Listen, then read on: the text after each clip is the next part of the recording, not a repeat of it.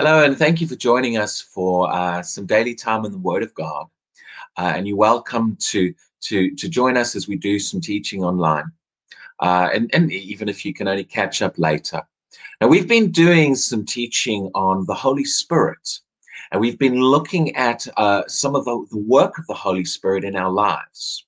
And this is part of some more ongoing teaching I'm doing on a broader study so that we can understand about the Holy Spirit. You can find more details at the link at the bottom of the screen. Now, we've been particularly focusing on being yielded to the Spirit for the last few days. And yesterday I talked about how we should respond when the Spirit of God says don't, or don't do something, don't go somewhere, don't make a particular decision. And we saw an example in Acts, and I gave an example in my own life as well.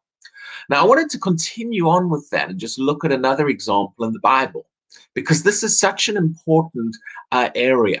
Many times people are overriding what God is showing them. They're ignoring it, and they're doing something anyway. Maybe because they get offered a job and it looks good and it looks lucrative and it looks better than they've got now. But on the inside, they know God's telling them don't do it, but they override him and they're led by the circumstances. And this is causing many people, many Christians to be in the wrong place, to not be where God wants them to be. And we need to learn to listen to him. God will take care of you. He will provide. He'll take care of you when you are where he wants you to be, even if it doesn't look like in the natural the best place to be. But he's looking for us to be yielded and to follow him each step of the way. You know, when Elijah first proclaimed drought over the land in 1 Kings 17, he had to then listen to God and be where God told him to be. God said, go to the brook. And so he went to the brook and God provided for him there.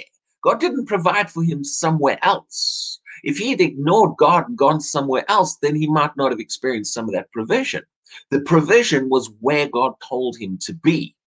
And then when the brook dried up after a while, God then gave him the next instruction, and he went to the widow woman. And it was there that God blessed and provided for him. So each step he was listening and being where God wanted him to be. This has to become more of a priority to us as Christians. And sometimes it's not that important to us each step of the way to really listen to him. We make a lot of decisions based on the natural and our own desires and what we want and where we want to be. But part of that means we miss out on some other things that God's got for us. And we might be praying, Lord, bless me. But often it's, Lord, bless me in what I'm doing and the decisions I've made. And one of the ways his blessings are released into our lives is as we yield to his leadings and as we're responsive. And he says, be here, we're there. And we listen to him. And we can't just expect God to just bless our plans. And as we push ahead, ignoring his leadings, and then we wonder where his blessing is. See, Christians sometimes are not connecting the dots. We're wanting answers to prayers. We're wanting God to move in our lives while we are pushing ahead with our will and our plans. We need to hear his and become yielded to him. And that's very often where the place of blessing is, even if it doesn't look in the natural like it's the right place to be. Let's look at an example of this in Genesis chapter 26. Here we see Isaac. And it says in Genesis 26 and verse 1, there was a famine in the land. A famine is a time of shortage. They didn't have the food. Things weren't growing. People were struggling as a result of this famine. There was a famine in the land. And it goes on to tell us it's a different famine to the time of Abraham. I'll talk a bit more about that in a moment. Now, verse 2 says, then the Lord appeared to him, to Isaac, and said, do not go down to Egypt. See, here the Spirit of God is telling him not to do something. This is what we were mentioning yesterday. When the Spirit of God says, don't do that. Don't go there. Don't move in that direction. And this is what God says to Isaac. Do not go down to Egypt. Live in the land which I shall tell you.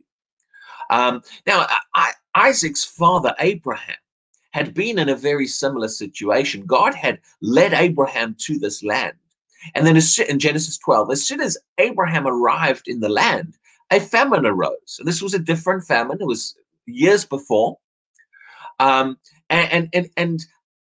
Abraham had been led to that land by God. And yet as soon as he arrived and realized there was famine there, he packed up and went to Egypt. There's no indication God led him to go to Egypt. He just did it. And what happened was he had some problems in Egypt. Pharaoh tried to take his wife, and God had to get him through that, and thank God for that. But in Genesis 12, we see Abraham went full circle, and he ended up in exactly the same place God had led him to be in the first place. And it was only from there that he could then begin to move forward. And I believe Abraham learned his lesson, and he passed this on to his child, his son Isaac. And Isaac had heard about what had happened to his father, and he realized, I need to be where God wants me to be. God had led them to that land. Now, when God told Abraham, go to that land, God knew there was going to be a famine there. God was not surprised by that. Sometimes we think we step out, we follow what God says, and some things go wrong. And we immediately assume, well, I must have missed God. Well, you need to follow your heart, listen to your heart, get it right on the inside of you, what the Spirit of God is saying. But don't just assume that that things going wrong means you missed him. And maybe you did miss him, but you've got to make a decision about what he wanted you to do and whether you heard him. And if you heard him, the externals should not be what makes our decisions. Because God can change externals. God can bless you despite the externals if you listen to him. So God, here in Genesis 26, God tells Isaac, stay in this land, even though there's a famine there. And at verse 3, God says that, dwell in this land. Well, which land's that? That's the land where the famine is. God said, dwell there, live there, stay there, Isaac. And he says, and I will be with you and bless you. God says, I'll take care of you. Just be where I want you to be. And, we need to make sure we don't push against what God is showing us. Don't ignore that. Don't just be in the natural. It didn't look like the right place for Isaac to be. It looked like he was going to struggle there. But notice what happened. First of all, you see in verse 6, it says, so Isaac dwelt in Gerar. Now that was in the land. That was where God wanted him to be. He stayed there. He dwelt there. He yielded. He obeyed. He followed what God was leading and showing him to do. And this is where so often we're missing it. This is so often where things are going wrong in our lives. And good morning. It's good to see some of you, the comments as well. But this is where it's going wrong in many people's lives. Why certain things are not happening and not flowing. And it's because they're not yielding. They're not listening. They're not following his directions. Very often God's working in other areas, his blessing, his protection even, work together with his leadings and his directions and what he's saying as he's orchestrating things in our lives and in the church. We must yield to him. If you push against what he's saying and then don't get some results in some areas, don't be surprised. Don't blame God. We need to yield to what he's saying. And this is what Isaac did. He stayed there. And notice in verse 12 what happened. Then Isaac sowed in that land. Now, that phrase, that land, meant exactly where God had told him to be, the same land where the famine was. Isaac sowed in that land where there was famine. But what did God say to Isaac? He said, Isaac, I'll be with you and I'll bless you. Just be where I want you to be. And Isaac sowed in that land, and the Bible says, and verse 12, and reaped in the same year 100-fold, and the Lord blessed him. In the same year, in other words, he was, this is not 20 years later when the famine is gone. This is during the famine. This is while that famine is still taking place. He sows in that land, and God blesses his crop, and he reaps an abundant blessing. God provides for him, and God takes care of him. See, but that's all centered on being where God wanted him to be. You know, many years ago, I was planning a trip to a conference. I wanted to go to a Christian conference in America. This was a couple of decades ago. And I really wanted to be there. But every time I was going to book the ticket, I didn't really have the money to go. But every time I was going to book the ticket, I was planning on just booking it on a credit card or something and figuring it out as I went and you know, pay hotels on the credit card or whatever, because I really wanted to be at that conference. But every time I was preparing to book it, I just had an uneasiness on the inside. Something didn't seem right. And my desires wanted to be there. But on the inside, I couldn't settle that it was right. And eventually the Spirit of the Lord spoke to me. And this is all he said to me. He said, don't book your ticket to go to America. Don't book your ticket. That's all he said. Didn't give me any details. Didn't give me any reasons. He just said, don't do it. Fortunately, I had enough sense to listen. And I just did. I said, okay, God, I'll just back off. And I stopped looking for air tickets. Sometimes you see, God tells us don't do something, but you know, we say, okay, God, I won't do it. But then we keep looking anyway, and we dangle that thing in front of him. We look in the magazine. We really want that, God. And our desires eventually pull us, and we just ignore what God said. We run out and we bite on credits and we get ourselves in a mess. And maybe God said, don't do that. And then we say, oh, God, now help me get out of this mess. Well, you got yourself in by disobedience and not yielding to him. And there's mercy. Thank God he's merciful. But, you know, I just backed off. God didn't tell me why. In fact, I made the assumption that the reason he didn't want me to book a ticket is because he didn't want me to go to that conference. And I assumed that, I didn't know why, I thought maybe I need to be here in the UK for that. It was a summer conference. It was the start of the year I was booking it. It was around January, and the conference was around July. I just assumed maybe God wants me here or whatever else. And I just left it at that. I just, well, okay, we'll just get on with that and we'll forget about that. And I stopped looking for air tickets. And in my mind, I just came to the conclusion, I'm not going to the conference. Well, also I hadn't told anyone. I had not told anybody I wanted to go to that conference. So I wasn't running around saying, please support me and help me get there. I wasn't running around trying to gender up support and tell you. I just kept quiet about it. Nobody knew. This was between me and God. About 2 or 3 months later, I'd completely forgotten about it. About 2 or 3 months later, somebody phoned me. I got a phone call, and it was somebody I knew. But they just said to me, they said, you know, God's been dealing with us about buying you an air ticket to go to such and such a conference. That's exactly what they said. They wanted to buy me a ticket to go to that conference. And they said, God's just been dealing with us, and we'd like to pay your way. And they paid everything. They paid the hotels, the air ticket. They paid the whole trip, because they just were sensed in their heart God leading them to do that. And it's amazing. You know, I could have just you might say that's a small thing. You know, I could have gotten into debt over that, but God had another plan. And he had a way of getting me there, but I had to yield to him first. If I'd booked my ticket on the credit card and I'd gone ahead and all kinds of things, I might never have experienced that blessing. That was a wonderful thing. And not only that, but God did some amazing things during that conference. There were certain things that by the time I got my air ticket booked, I was about a month before the conference. There was very little time to plan some things. But God moved in some powerful ways. And in that specific event, he did actually have some things there that he wanted me to receive. And he sped some things up. I could go into it. There were some things that should not have happened as quickly as they happened.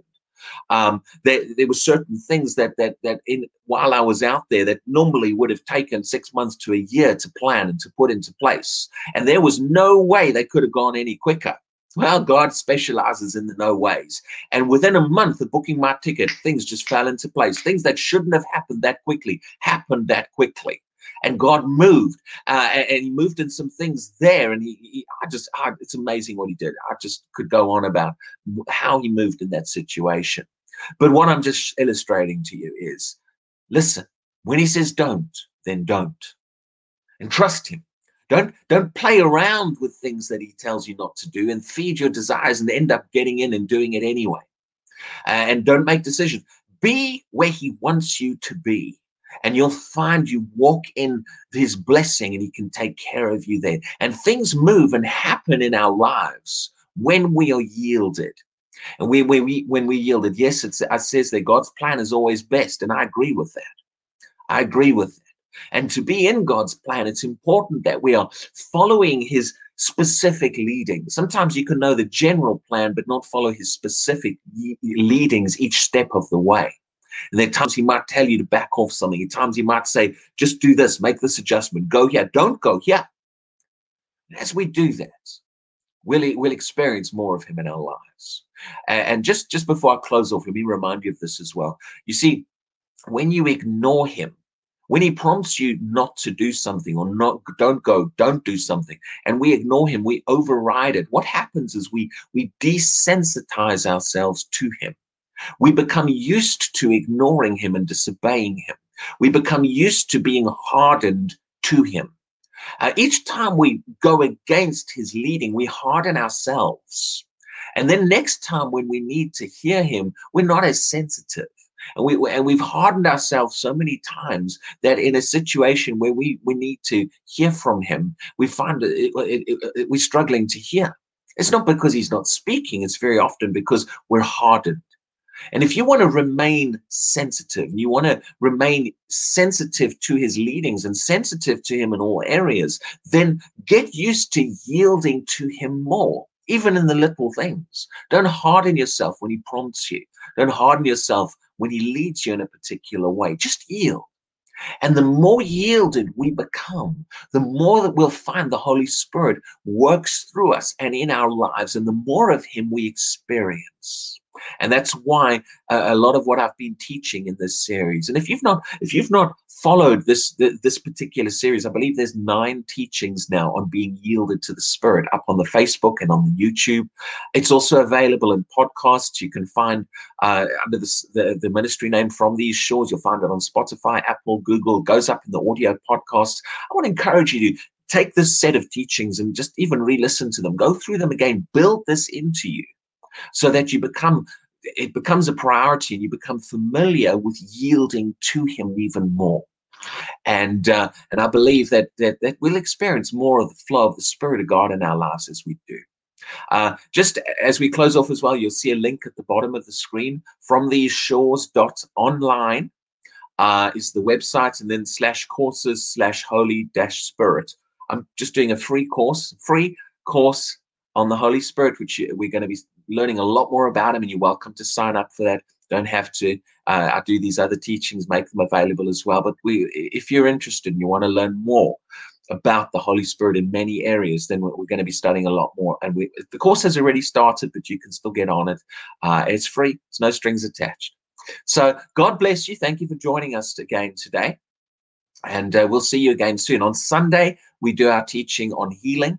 And healing and miracles really is what we're going to be looking at, and the manifestation of the power of God, whether it's healing in the body or in other areas. But that's Sunday nights. You're welcome to join us for that as well. God bless you, and have a wonderful weekend.